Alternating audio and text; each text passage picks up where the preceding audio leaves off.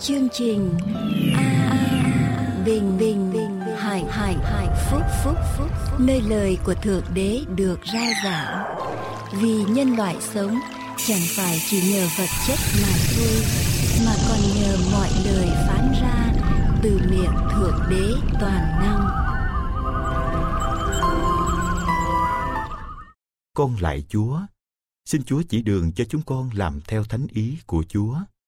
Xin cho mỗi người đang thực hiện chương trình phát thanh này luôn luôn biết sống theo lời Chúa, để chúng con có thể góp phần làm vinh danh Chúa trên cõi trần đời này. Cầu xin Chúa ban ơn cho những người lắng nghe chương trình phát thanh hôm nay, để họ cũng được gặp Ngài. Chúng con cầu nguyện trong danh của Chúa Giê-xu là Đấng Cứu Thế. Amen. Gần bên con, cùng bước đi, dìu dắt con, còn đâu thế gian, giúp con nhìn thấy tình yêu từ Chúa tràn trề luôn. Lời Chúa phán, dìu bấy thầy. Đây là chương trình An Bình Hạnh Phúc. Đang theo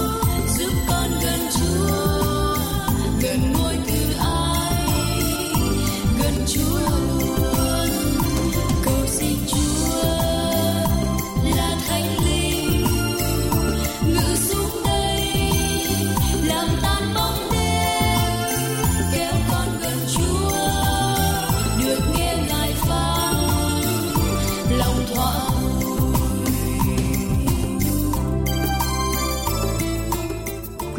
An Bình và Hạnh Phúc.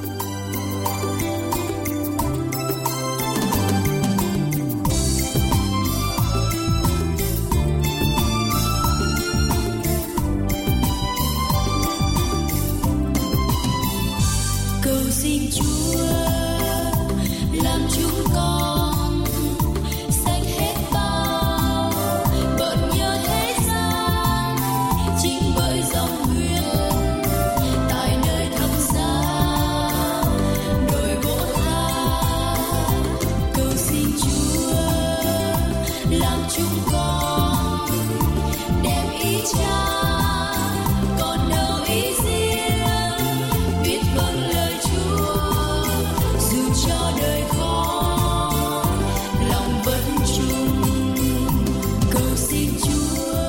Quý vị đang theo dõi chương trình An Bình Hạnh Phúc.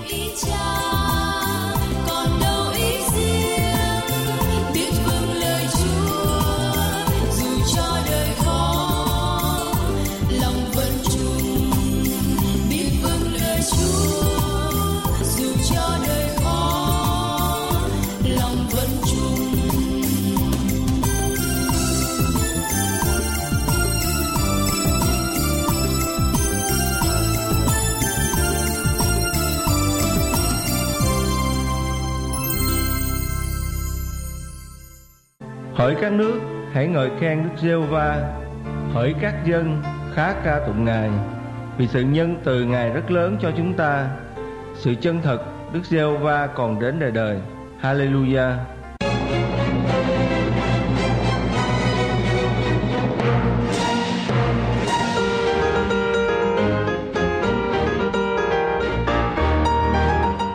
Đây là chương trình phát thanh An Bình và Hạnh Phúc. Để tiếp tục chương trình, chúng tôi kính mời quý vị theo dõi phần giảng luận về lời của Đức Chúa Trời trong Kinh Thánh qua mục sư Trương Quốc Tùng.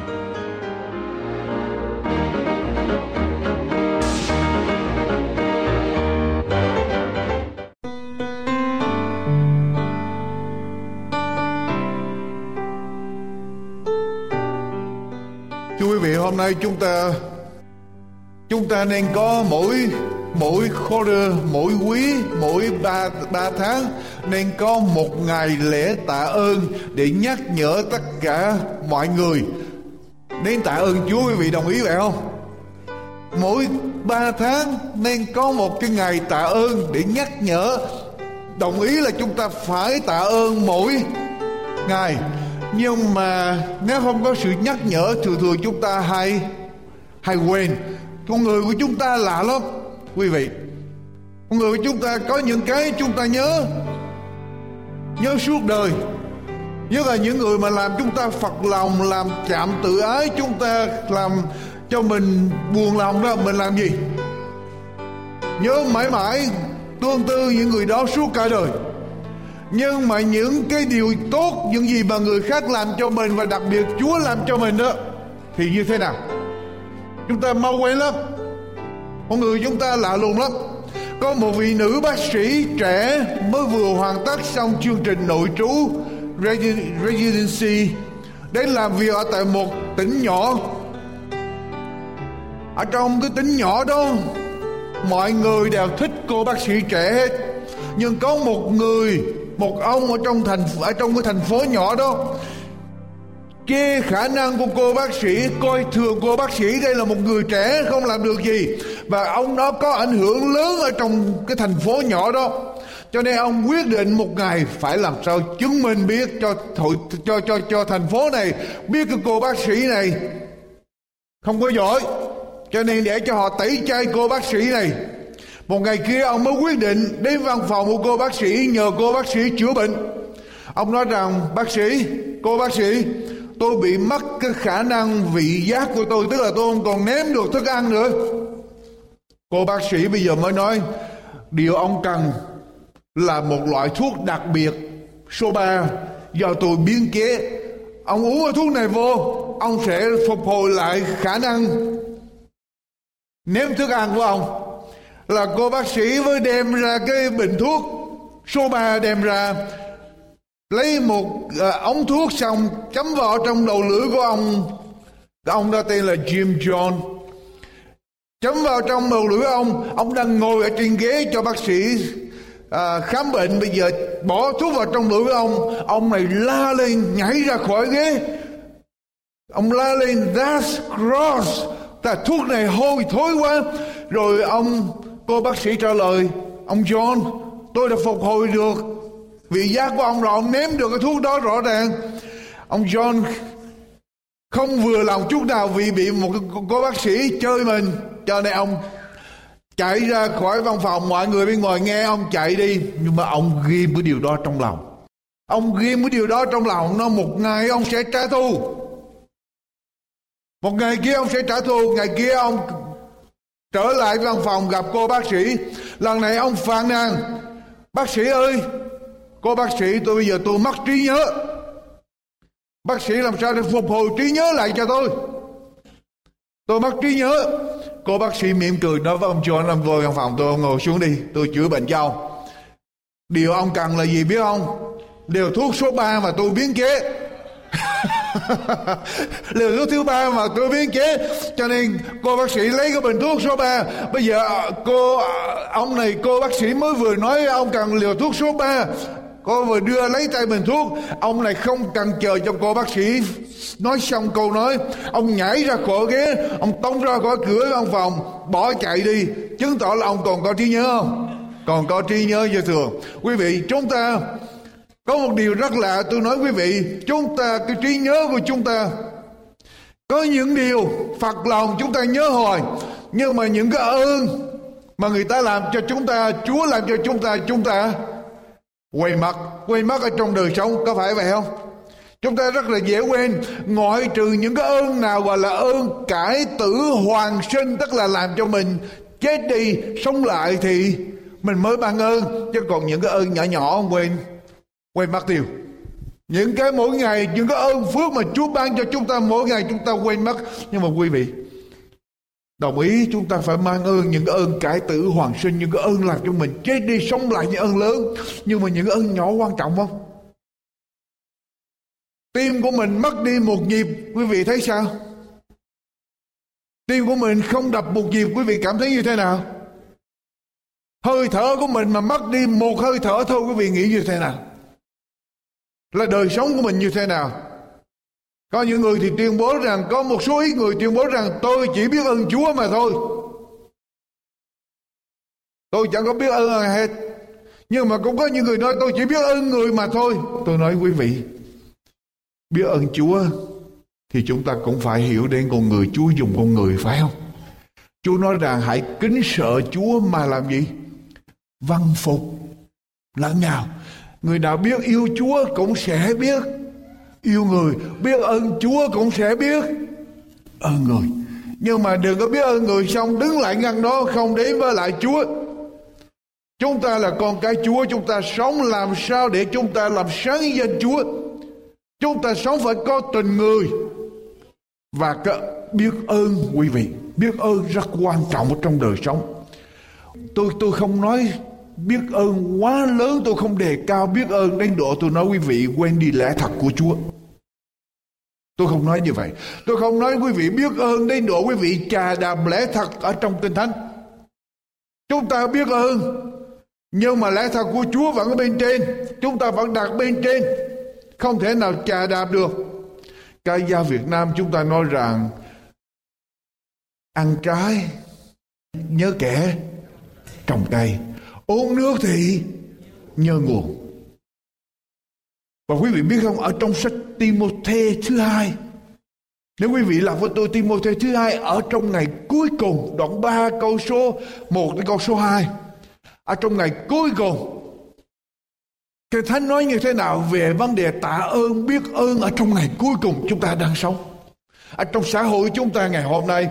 Trang hai trăm sáu mươi sáu, Timôthê thứ hai đoạn ba câu một đến câu hai, để chúng ta coi Kinh Thánh nói như thế nào. Hãy biết rõ rằng ở trong ngày sau rốt sẽ có những thời kỳ khó khăn, vì người ta đều tư kỷ, tham tiền, khoe khoang, sắc sược, hay nói xấu, nghịch cha mẹ và gì? Bội bạc. Bội bạc nghĩa là sao? Vô vô ơn, bội bạc. Ở trong ngày cuối cùng, tất cả những cái nan đề xảy ra, và trong những cái nan đề, những cái tội lỗi xảy ra đó là con người không còn biết biết ơn, bội bạc, không tin kính, vô tình, khó hòa thuận, vân vân. Tới câu số năm, Kinh Thánh nói rằng bề ngoài giữ điều nhân đức nhưng chối bỏ quyền phép của nhân đức đó, những kẻ thể ấy còn hãy lánh xa. Quý vị, chúng ta đang sống ở trong một thời điểm mà nói rằng biết ơn khó lắm, biết ơn khó lắm. Tôi còn nhớ trưởng lão Lâm Tiến Dũng nói chuyện với tôi. Trưởng lão Lâm Tiến Dũng nói như thế này, ngồi tâm sự trưởng lão Lâm Tiến Dũng vì Hội Thánh Loma Linda nói như thế này: ngày hôm nay mục sư ơi, người ta nhận của mình, người ta ăn thức ăn vẫn còn dính ở trong kẽ răng thì người ta đã làm gì? Quên, quên còn đỡ, xây trở lại và đâm sau lưng mình. Trưởng lão trong Trí Dũng nói câu đó, tôi nghe yes, có lý thật, có lý thật, đúng thật. Luật sư Samuel Lievowitz là một luật sư nổi tiếng về criminal, tức là những cái tội trọng đó. Ông đã cãi cho bảy mươi tám người khỏi lên ghế điện. bảy mươi tám người bị cái tội, có thể bị cái tội lên ghế điện, và ông đã cãi cho bảy mươi tám người thoát khỏi ghế điện, khỏi bị xử tử. Nhưng ông trả lời rằng, ông nói rằng không hề có một người nào cảm ơn ông. Nhân viên bưu điện có trách nhiệm trông coi cái hộp thư gọi là Dead Letter Box ở tại Washington D C. Đây là cái hộp thư này người ta gửi tới ông, nói nhân viên này cho biết ở trong một năm ông có thể nhận trên cả mấy trăm ngàn lá thư gửi cho Santa Claus để xin quà Giáng sinh. Nhưng sau Giáng sinh, ông nói rằng chỉ có một lá thư gửi cảm ơn Santa Claus. Mấy trăm ngàn lá thư gửi để xin quà ông già Noel. Tới cuối mùa Giáng sinh, mùa Giáng sinh qua, chỉ có một lá thư để cảm ơn ông già Noel. Quý vị thấy tình trạng của xã hội chúng ta. Tôi biết một điều, tôi nhìn một điều, tôi thấy người Việt Nam chúng ta có một cái đặc tính rất là tốt, là con người của mình rất là biết ơn. Hả? Rất là biết ơn. Người Việt Nam mình biết ơn. Nhưng mà người Việt Nam mình biết ơn con người nhiều quá, mình quay mắt ơn. Ơn trời, ơn Chúa. Tôi thật cho quý vị như vậy. Ở trong Kinh Thánh sách Roma đoạn một câu hai mươi mốt. Trong Kinh Thánh sách Roma đoạn một câu hai mươi mốt cho chúng ta biết những cái hậu quả của lòng không biết ơn. Ở trong Roma đoạn một câu một trang một trăm tám mươi mốt nói về những cái bàn cớ mà Đức Chúa Trời đang tạo hóa toàn năng ban cho loài người để loài người có thể công nhận được Ngài.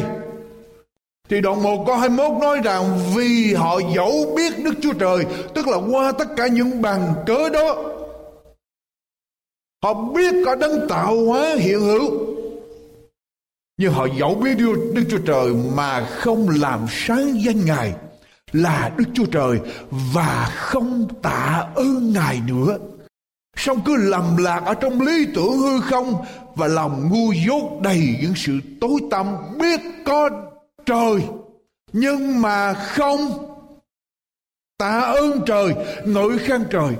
Nếu quý vị nghiên cứu Kinh Thánh cho kỹ, tôi nói quý vị, ở trong Kinh Thánh nói rằng ngợi khen Chúa. Mỗi lần nói chúng ta đến ngợi khen Chúa, quý vị biết rằng ở trong tiếng Anh dịch ra đó là thank, mình gọi là ngợi khen, nhưng trong tiếng Anh dịch ra thank, ngợi, cảm tạ.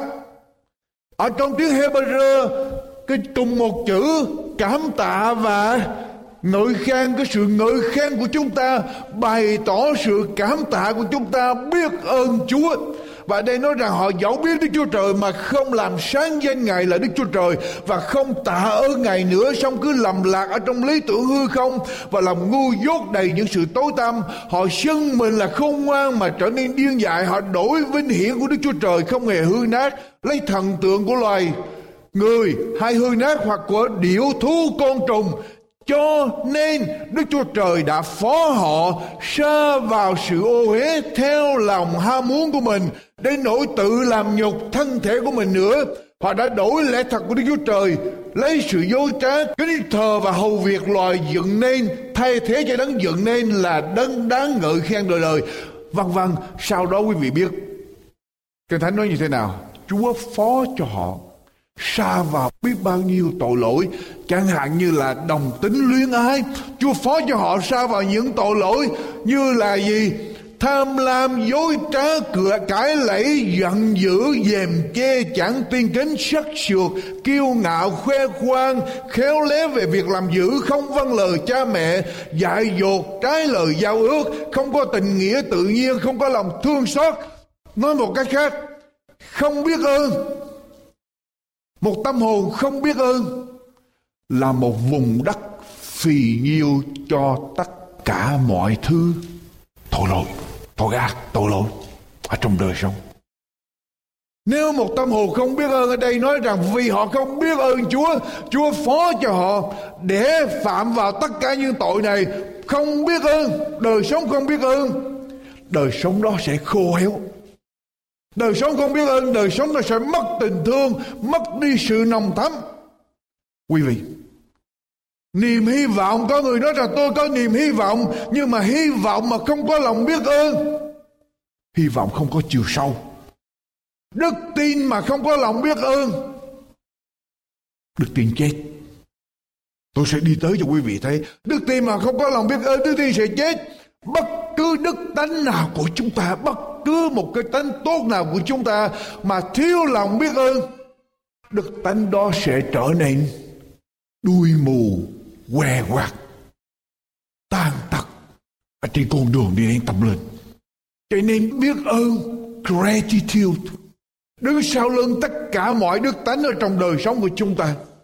Không biết ơn là vùng đất phì nhiêu cho tất cả mọi tội chưa hết. Chúng ta lật lại sách Luca. Luca đoạn mười bảy. Để coi không biết ơn còn có cái hậu quả gì nữa.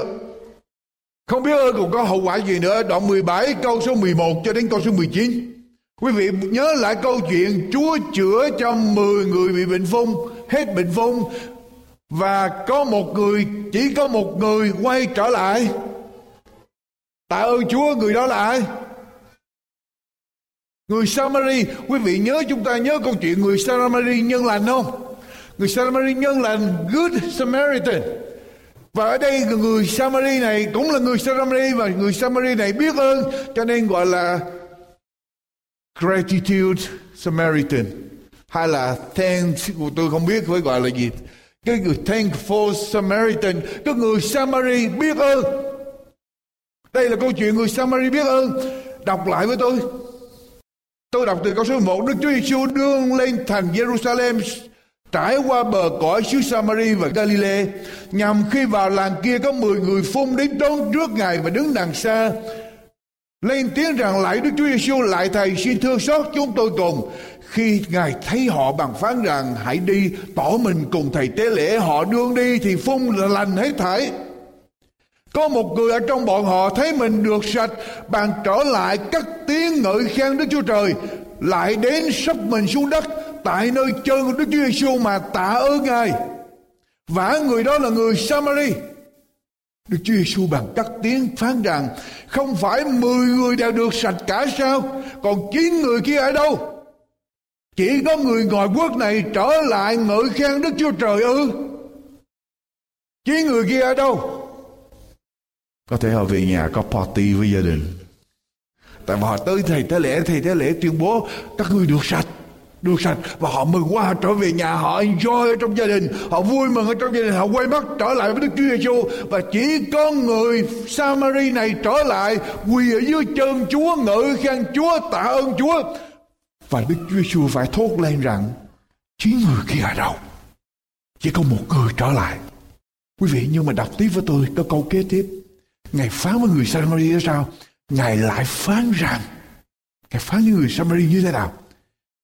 Đứng dậy, đi, đức tin ngươi đã cứu người. Quý vị thấy được điều gì đây? Người Samari trở lại quỳ xuống tạ ơn Chúa, lại Chúa, và Chúa tuyên bố điều gì? Chúa có tuyên bố rằng: Ngươi biết ơn, ngươi có lòng biết ơn tốt không? Chúa nói như thế nào? Đức tin người. Người Samari trở lại để làm gì? Tạ ơn Chúa. Đức Chúa Giê-xu gọi đó là gì? Đức tin. Không có lòng biết ơn, không có đức tin.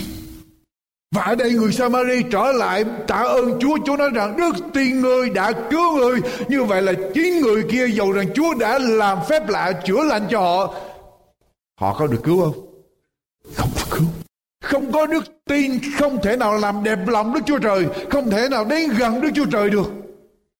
Nhưng mà không có lòng biết ơn thì không thể nào có đức tin được. Tại vì chỉ có những người nào biết ơn mới công nhận bàn tay quyền năng của Chúa ở trong đời sống của mình, mới công nhận rằng tất cả mọi sự xảy ra cho tôi, từ lớn cho đến nhỏ, dầu hoạn nạn, dầu sung sướng, dầu bất cứ hoàn cảnh nào, tôi tin rằng có bàn tay của Chúa. Và đức tin đó khiến cho chúng ta làm gì? Biết ơn Chúa. Nếu không có lòng biết ơn, chúng ta không có đức tin ở trong Chúa, quý vị. Không có lòng biết ơn, tâm hồn của chúng ta là một vùng đất phì nhiêu để cho ma quỷ làm gì? Gieo tội lỗi vào.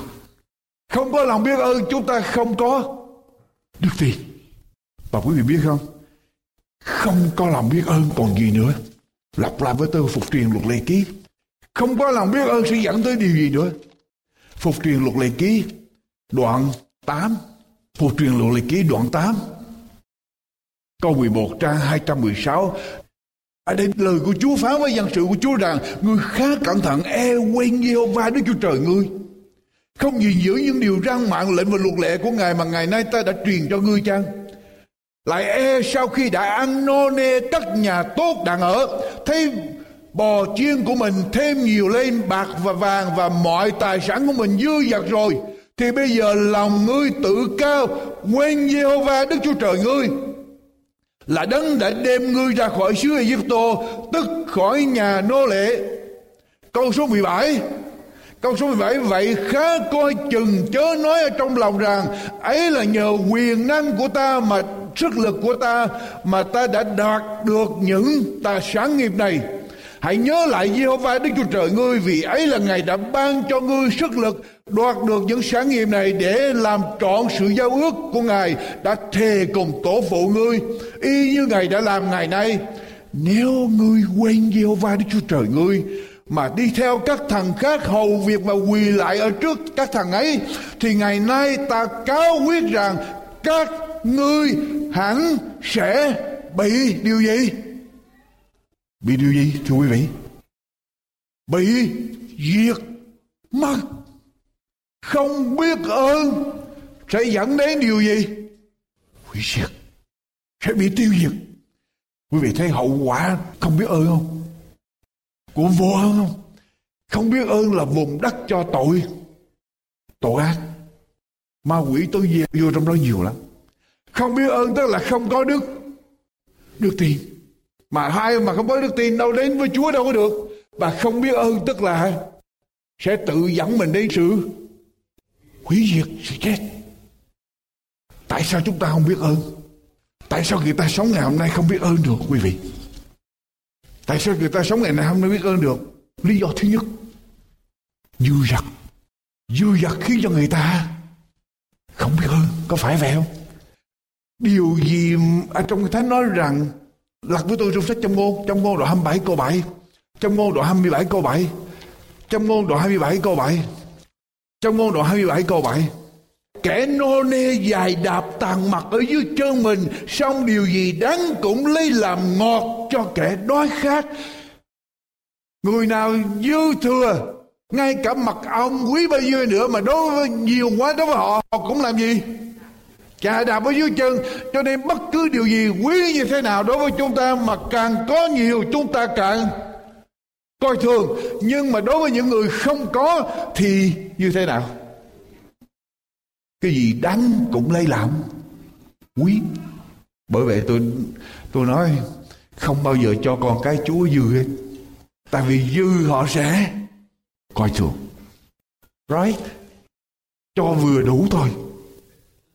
Dư chúng ta sẽ coi thường, dư dật làm cho chúng ta coi thường. Điều lý do thứ hai khiến cho chúng ta không có lòng biết ơn, khiến cho con người không có lòng biết ơn là cái gì? Người ta nói rằng đó là sự kiêu ngạo. Tôi mà biết ơn ai? Tôi có tài. Tài tôi, sức tôi, mồ hôi tôi, trí của tôi tạo dựng ra hết những điều này. Ai giúp tôi? Tôi thức khuya, tôi dậy sớm, tôi cực khổ để tôi tạo ra tất cả những điều này. Trời nào giúp tôi? Đấng nào giúp tôi? Ai có thể giúp tôi? Tôi đã cần ai? Có phải vậy không? Đó là cái kiểu kiêu ngạo. Nhưng mà thưa quý vị, coi chừng ai cho chúng ta cơ hội, ai cho chúng ta sự sống, phải không? Ai cho chúng ta mồ hôi nước mắt, ai cho chúng ta sự khôn ngoan, ai cho chúng ta ở trong cái hoàn cảnh như vậy để chúng ta có thể sống được. Cái lý do thứ ba khiến cho chúng ta không biết ơn. Lý do thứ ba khiến cho chúng ta không biết ơn. Đó là, quý vị biết không? Người ta nói rằng nếu quý vị có những người chung quanh của mình, bạn của mình, quý vị giao tiếp với những người không biết ơn, không sớm thì chạy quý vị sẽ trở thành không biết ơn. Quý vị cứ giao tiếp với những người phàn nàn hoài đó, bạn bè xấu làm hư thói nét tốt. Một Cô-rinh-tô đoạn mười lăm câu ba mươi ba, bạn bè xấu làm hư thói nét tốt của chúng ta. Tôi nói quý vị, quý vị thương chồng quý vị bao nhiêu, thương vợ quý vị bao nhiêu, mà quý vị cứ gần tiếp xúc với người mà tấn công chồng mình với vợ mình hoài đó, ít bữa đó là mình bỏ vợ bỏ chồng, ly dị luôn. Có tin vậy không? Có tin chuyện đó không? bạn bè xấu làm hư thói nết tốt. Chúng ta surround chúng ta, đặt chung quanh chúng ta loại người nào, chúng ta sẽ trở nên như vậy. Nếu quý vị giao tiếp với những người không biết ơn, vô ơn, thì chúng ta cũng sẽ trở nên vô ơn. Điều thứ tư khi chúng ta không biết ơn, thứ nhất là dư dật. Cho nên nếu mà dư đó, Chúa mà ban cho mình dư đó, mình nên biết ơn, chứ không có ngày Chúa làm gì, Chúa lấy đi ra. Tôi nói quý vị, Chúa cho mà dư á, phải giữ, phải biết ơn, không có ngày Chúa lấy đi. Kiêu ngạo làm cho mình không biết ơn. Coi thử mình giao tiếp với ai. Mình giao tiếp với những người mà nói toàn phàn nàn lầm bầm, thì quý vị không thể nào biết biết ơn được. Bác sĩ khám phá rằng tôi bị bệnh, tôi bị cancer, quý vị nghĩ tôi biết ơn được không? Nếu vợ tôi tới nói với tôi mình ly dị anh, đường ai nấy đi, tôi biết ơn Chúa được không? Hoàn cảnh khó khăn, nhưng mà Kinh Thánh Chúa dạy rằng dầu trong hoàn cảnh khó khăn cũng phải biết ơn. Tôi sẽ đi tới. Và điều thứ năm khiến cho mình không biết ơn, thói quen phàn nàn. Nếu tôi là người hay phàn nàn, nếu tôi là người sống quá ích kỷ, từ nhỏ tôi sinh ra tôi được cha mẹ nuông chiều quá, tôi ích kỷ, cái gì tôi cũng đòi theo ý tôi. Tôi lớn lên tôi lập gia đình, tôi cũng đòi vợ tôi hay chồng tôi phải làm theo ý tôi.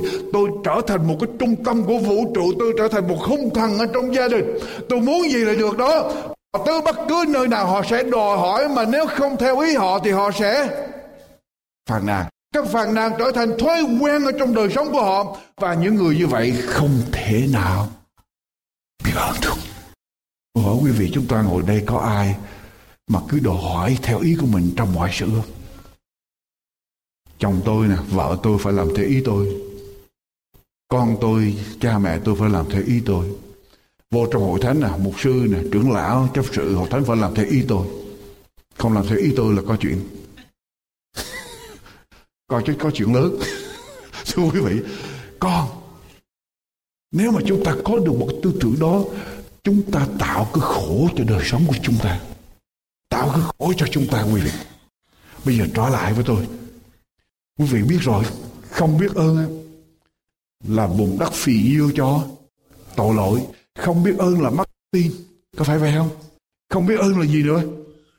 Sẽ tiêu diệt. Những cái gì khiến cho mình không biết ơn?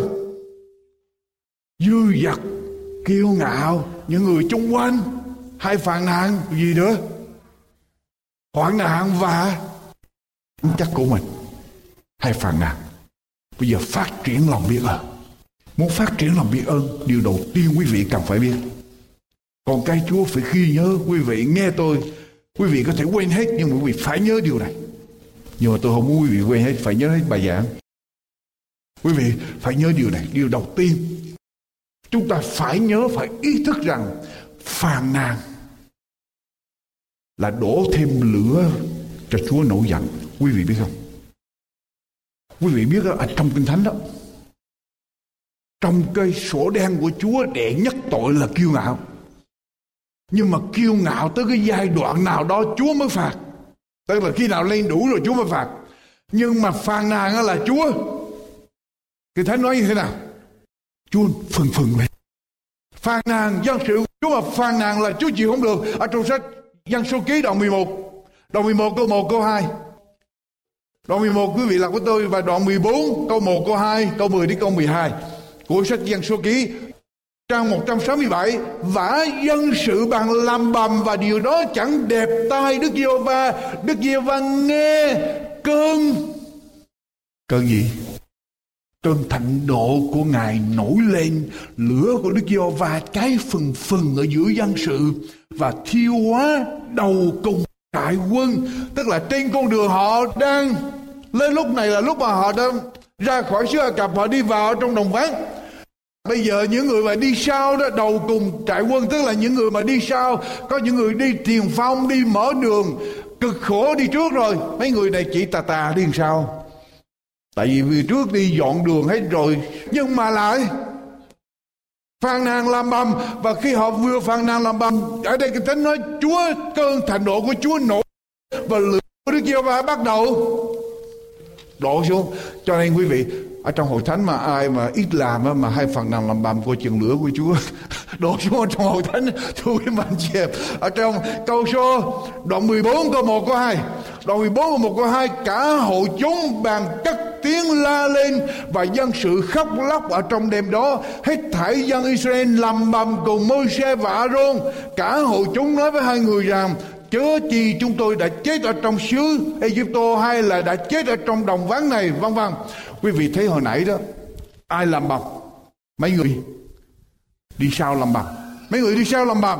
Mấy người đó làm bầm xong, nếu quý vị đặt trở lại đoạn mười một đó, câu số bốn, thì dân tạp ở trong dân Israel, tức là những người mà Ai-cập, giây phút cuối cùng họ chạy dân Israel.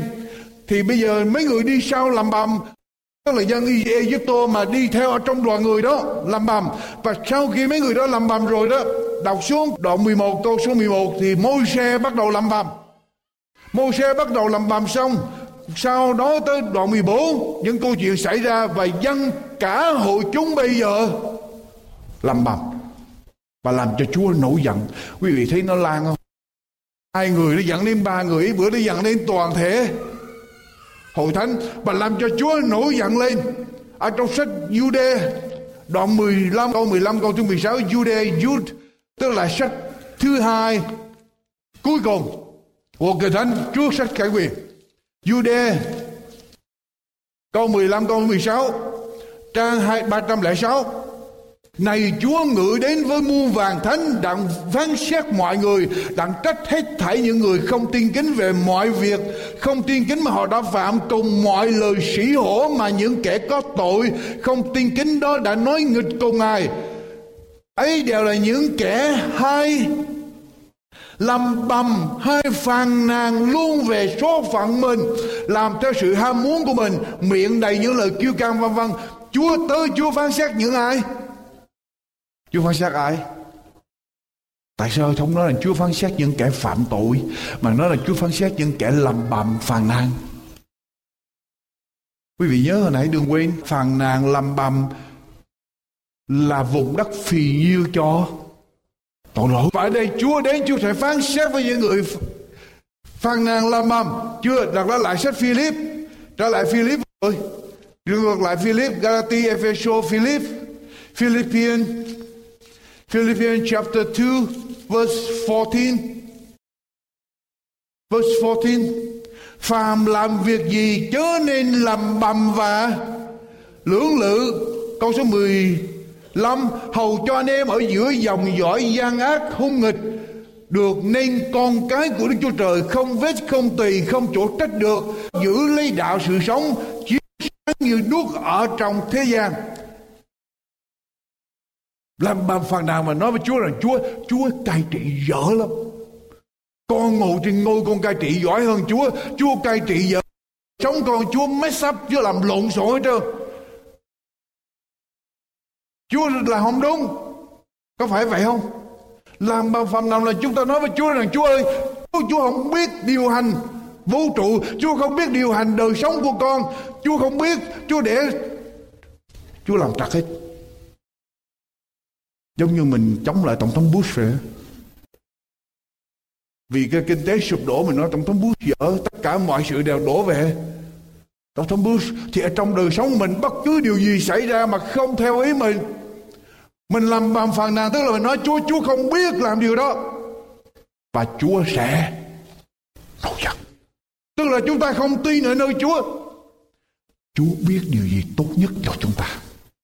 Tôi cho đến giây phút này tôi tin điều đó. Chúa biết điều gì tốt nhất cho chúng ta. Chúa không bao giờ đặt chúng ta vào trong một cái hoàn cảnh gì mà Chúa không có chương trình hết. Quý vị biết không, ở trong một cái vấn đề mà tôi cầu nguyện với Chúa rất nhiều. Con thấy Việt Nam chương trình truyền hình truyền thanh con thấy hết, nhưng mà có một vấn đề, Chúa, nếu Chúa giao cho con làm những công việc lớn như vậy, tại sao Chúa giao cho con tới ba hội thánh tại này, để ba hội thánh này con hầu như là con bó tay, con không hiểu cái chương trình của Chúa như thế nào, có những năng đề con không giải quyết được. Con không thể nào làm được và cứ chạy chạy vòng vòng. Đúng rồi, chạy vòng vòng, không làm được những điều mình muốn làm. Giống như con bị bó tay. Tôi cầu nguyện với Chúa, Chúa tại sao vậy Chúa? Nhưng từ từ tôi ý thức một điều, giống như Chúa nói với tôi, Son, Son, tôi cầu nguyện nói với Chúa, có một ngày mẫu tôi thưởng đến với tôi, giống như Chúa nói, tao biết điều gì tốt nhất cho con. Và tôi nói với Chúa, Yes Lord, thank you. Cảm tạ Chúa. Cảm tạ Chúa. Đọc lại Thi Thiên đoạn một trăm. Hỡi cả trái đất, hãy cất tiếng reo mừng cho Đức Giê-hô-va. Ở trong bất cứ hoàn cảnh nào, tiếng reo mừng lên với Chúa, hầu việc Đức Chúa Trời một cách vui mừng, hãy hát sướng mà đến ở trước mặt Ngài. Phải biết rằng Giê-hô-va là Đức Chúa Trời, chính Ngài đã dựng nên chúng tôi, chúng tôi thuộc về Ngài, chúng tôi là dân sự bầy chiên của đồng cỏ Ngài. Hãy cảm tạ mà vào các cửa Ngài, hãy ngợi khen mà vào các hành lang Ngài, khát cảm tạ chúc tụng danh của Ngài, vì Đức Giê-hô-va là thiện, sự nhân từ hằng có có mãi mãi và sự thành tín Ngài còn đến đời đời. Quý vị, ở trong bất cứ hoàn cảnh nào, ở trong lúc chúng ta đau buồn, ở trong lúc chúng ta gặp hoạn nạn, nếu chúng ta biết đến với Chúa, vui mừng reo mừng lại với Chúa, nói với Chúa rằng Hallelujah Chúa ơi, con không biết tại sao hoàn cảnh này xảy ra, con không thấy điều gì tốt đẹp ở trong hoàn cảnh này, con không biết tại sao con khổ như vậy. Nhưng mà con tin một điều, mọi sự hiệp lại làm ích cho kẻ yêu mến Đức Chúa Trời. Và con tin rằng nếu Chúa để cho con khổ, Chúa có Chúa có chương trình, Chúa có ý định của Chúa, Chúa có mục đích của Chúa. Và con khen Chúa, và con nói với Chúa là Chúa ơi, con là chiên của Chúa, con là dân sự của Ngài. Chúa muốn như thế nào, con đi theo như thế đó. Ý Chúa là tốt nhất cho đời sống của con. Con tin điều đó vì con đã giao đời sống của con cho Chúa. Chúa, con là dân sự của Ngài, là chiên của đồng cỏ Ngài. Con tiếp tục cảm tạ Chúa, tiếp tục hầu việc Chúa, tiếp tục hát sướng ngợi khen danh Chúa. Tôi bảo đảm với quý vị, đời sống quý vị sẽ khác. Tôi bảo đảm quý vị, đời sống quý vị sẽ khác. Nếu quý vị biết được điều đó, cảm tạ ngợi khen đi đôi với nhau. Nếu chúng ta biết ơn Chúa, chúng ta sẽ ngợi khen, sẽ phục vụ Chúa, sẽ cảm tạ Chúa, sẽ dâng cả đời sống của chúng ta cho Chúa. Nếu chúng ta thật sự biết ơn, trong sách Hebrew đoạn mười ba, Hebrew đoạn mười ba, Hebrew đoạn mười ba, câu số mười lăm, câu số mười sáu, Hebrew đoạn mười ba, câu mười lăm, câu thứ mười sáu.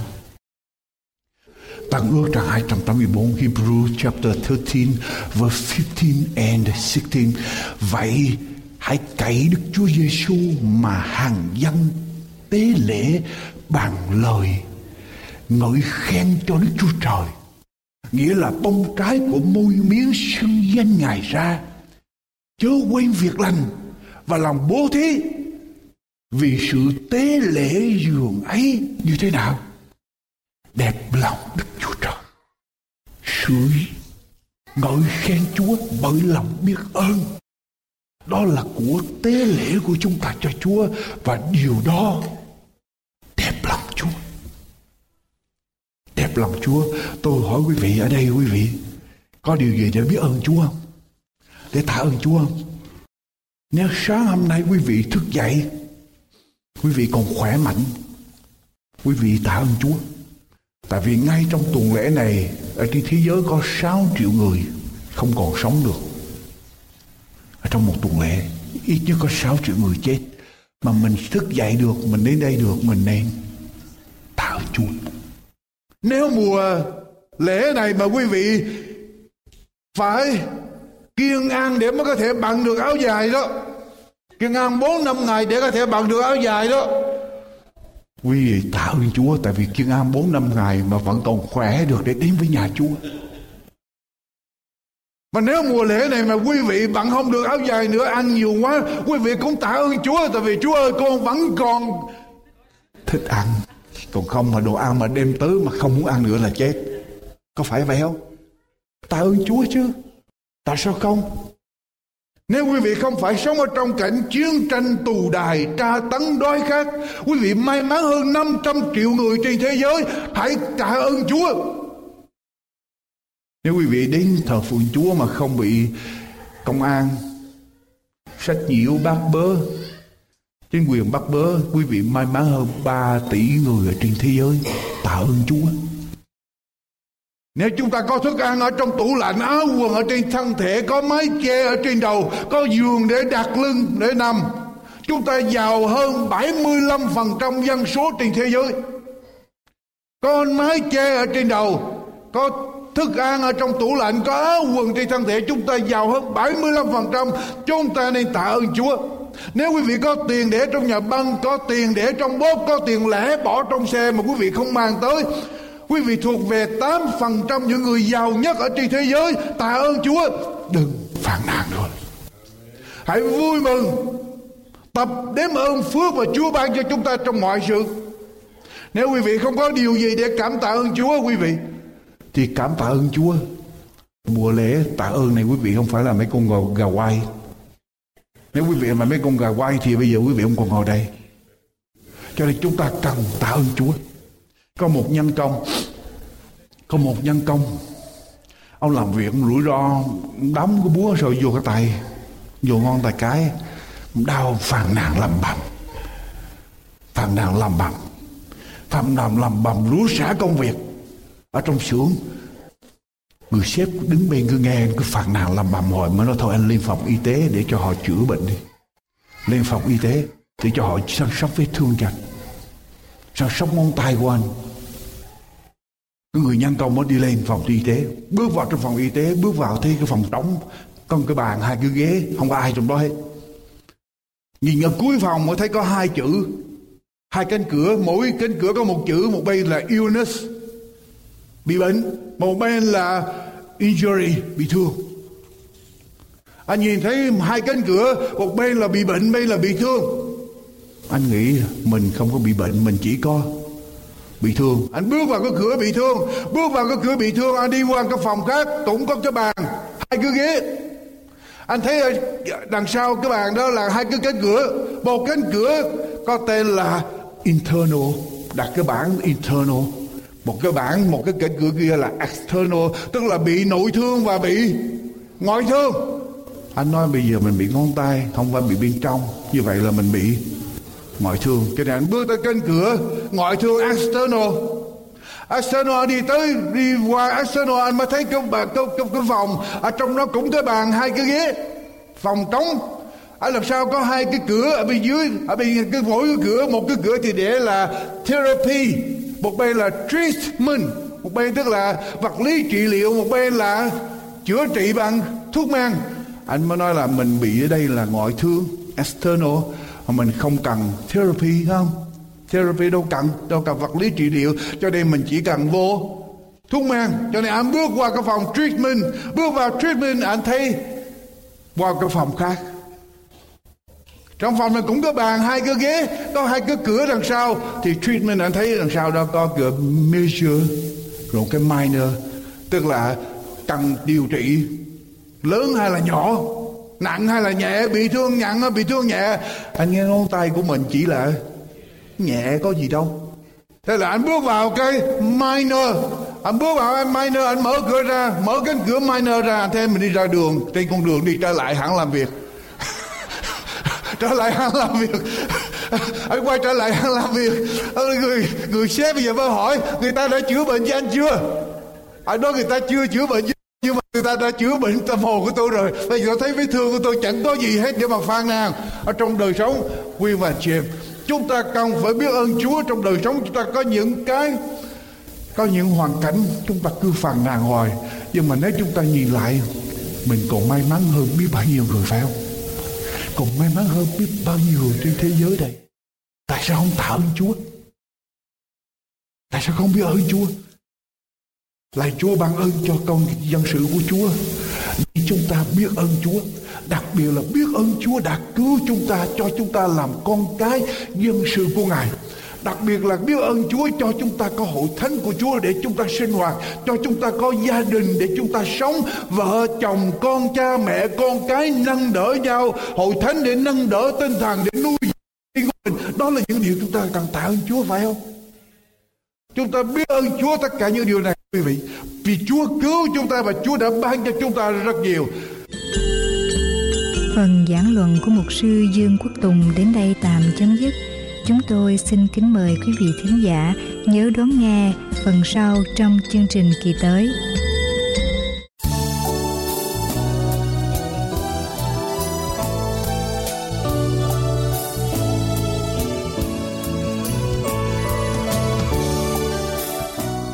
Đây là chương trình An Bình Hạnh Phúc.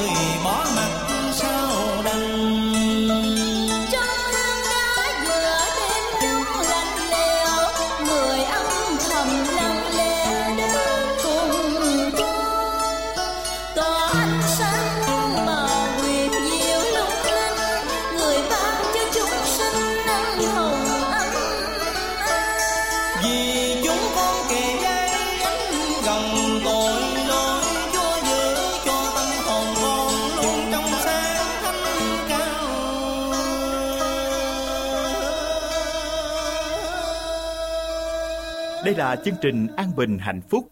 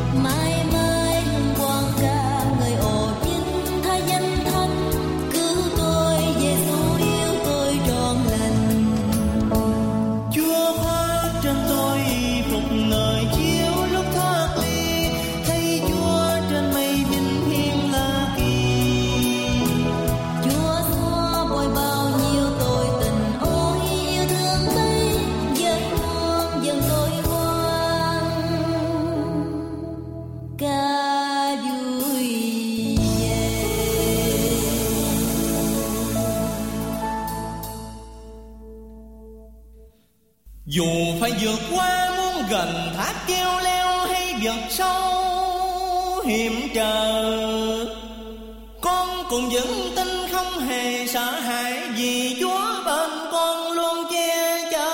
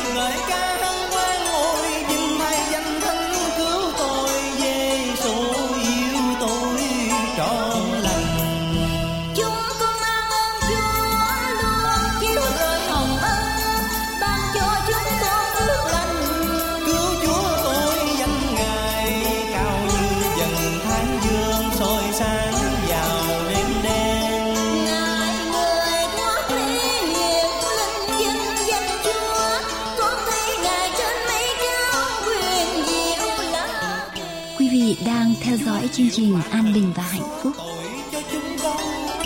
Hãy mau kịp ăn năn để về đất Chúa. Thế gian vui thiên đường luôn một ngõ, cho những ai dành đến Chúa có niềm tin. Thưa quý vị, nếu quý vị đã mệt mỏi vì những niềm vui tạm bợ tồn tại trong phút chốc rồi tan biến đi, và quý vị mong ước tìm được niềm an bình và hạnh phúc thật sự cho tâm hồn mình, xin quý vị vui lòng liên lạc với chúng tôi để chúng tôi có thể gửi biếu quý vị những ấn phẩm của An Bình và Hạnh Phúc, là những tài liệu nghiên cứu Kinh Thánh để giúp quý vị hiểu lời quý báu của Chúa, là lời đem quý vị đến cội nguồn của hạnh phúc và bình an thật sự.